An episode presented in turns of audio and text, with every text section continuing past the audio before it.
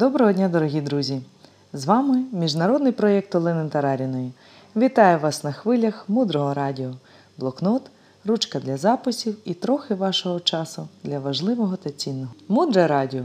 Слухай голос. Тема сьогоднішнього ефіру що таке краса і як ми її створюємо. Зазвичай жінці дуже хочеться краси. Їй хочеться мудрості, молодості, тому що десь всередині є відчуття, що жінка не створена для того, щоб старіти, для того, щоб страждати. Ця думка іноді приходить в нашу голову. Потім ми дивимося на інших жінок, на фотографії зірок. І знаєте, в соціальних мережах особливо дуже люблять фотографії зірок, де вони ще молоді, а поруч ставлять фотографію, де людина вже зістарилася. І зазвичай ці фотографії не викликають радості, тому що десь в глибині себе ми розуміємо, що нас чекає така ж доля, але щось всередині нас цьому противиться. Це дуже правильно, тому що не існує ніякої старості. А що існує? Отже, давайте поговоримо про красу. Перша думка звучить так: про корисну жінку не піклуються і нею не захоплюються. Радянське минуле, радянське дитинство і наше виховання дуже багато розповідає нам про те, що ми повинні, е, ми вимушені бути корисними. І часто ця корисність опускається до рівня жертви, і ми починаємо втрачати свою внутрішню красу. Ми починаємо служити з якогось дуже критичного для нас стану. І в цьому стані ми не почуваємо себе красивими ні всередині, ні ззовні. І ось це питання важливе, і на нього повинна собі відповісти кожна жінка. Це питання, як я зберігаю свою красу, красу тіла, стійкість свого емоційного стану. Основою краси для жінки є її стабільний емоційно стійкий стан, емоційні переживання. Це коли ви спроможні протягом дня забезпечити своїм рідним та близьким себе. Не обов'язково в гарному настрої прямо таку веселу хохотушку, ні.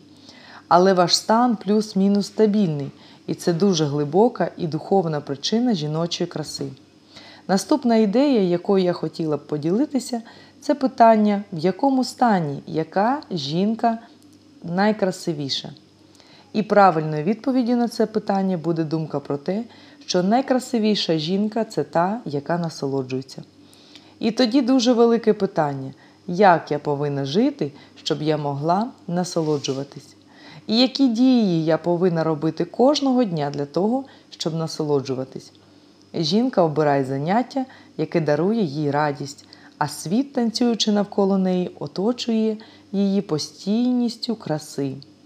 Одного разу Маргарет Тетчер сказала прекрасні слова: Королева це не та, яку всі роблять щасливою. Королева це та, поруч з якою всі щасливі. І ось це усвідомлення, що люди поруч стають щасливими просто від того, що вони знаходяться поруч зі щасливою людиною, дуже важливе. Часто не потрібно нічого робити для щастя іншого, часто достатньо просто самому цим щастям наповнитися щоб воно вийшло з берегів і пробудило глибу скам'янілості, незрілості, які часто живуть в серцях людей. І ось ця здатність оживляє інших людей, щоб живе знову в них пробуджувалося, щоб впевненість в них пробуджувалася і бажання жити. Воно розвивається не нашими діями, не нашою зовнішністю і навіть не нашою мовою. Воно розвивається нашим внутрішнім рішенням бути щасливими чи страждати. Важливим моментом краси є також те, що краса це щодня.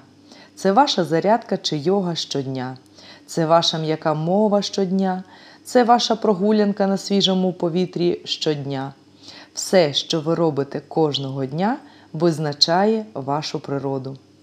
Ми часто доводимо іншим, що ми чогось варті тоді, коли ми не пізнали себе.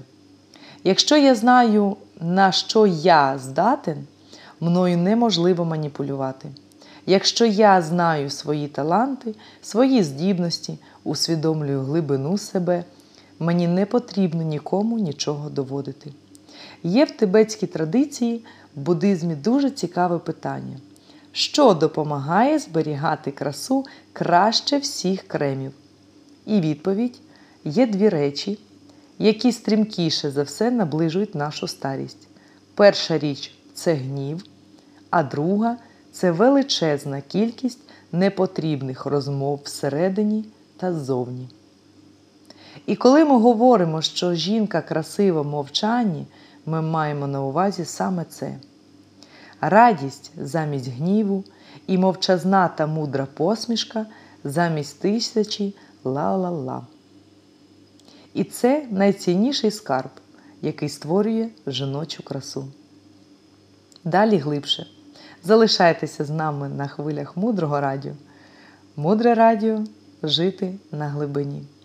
З вами була Олена Тараріна, озвучувала Оксана Залізняк, транскрибатор Марина Баданіна, переклад на українську зробила Ірина Акжигітова. До зустрічі в ефірі!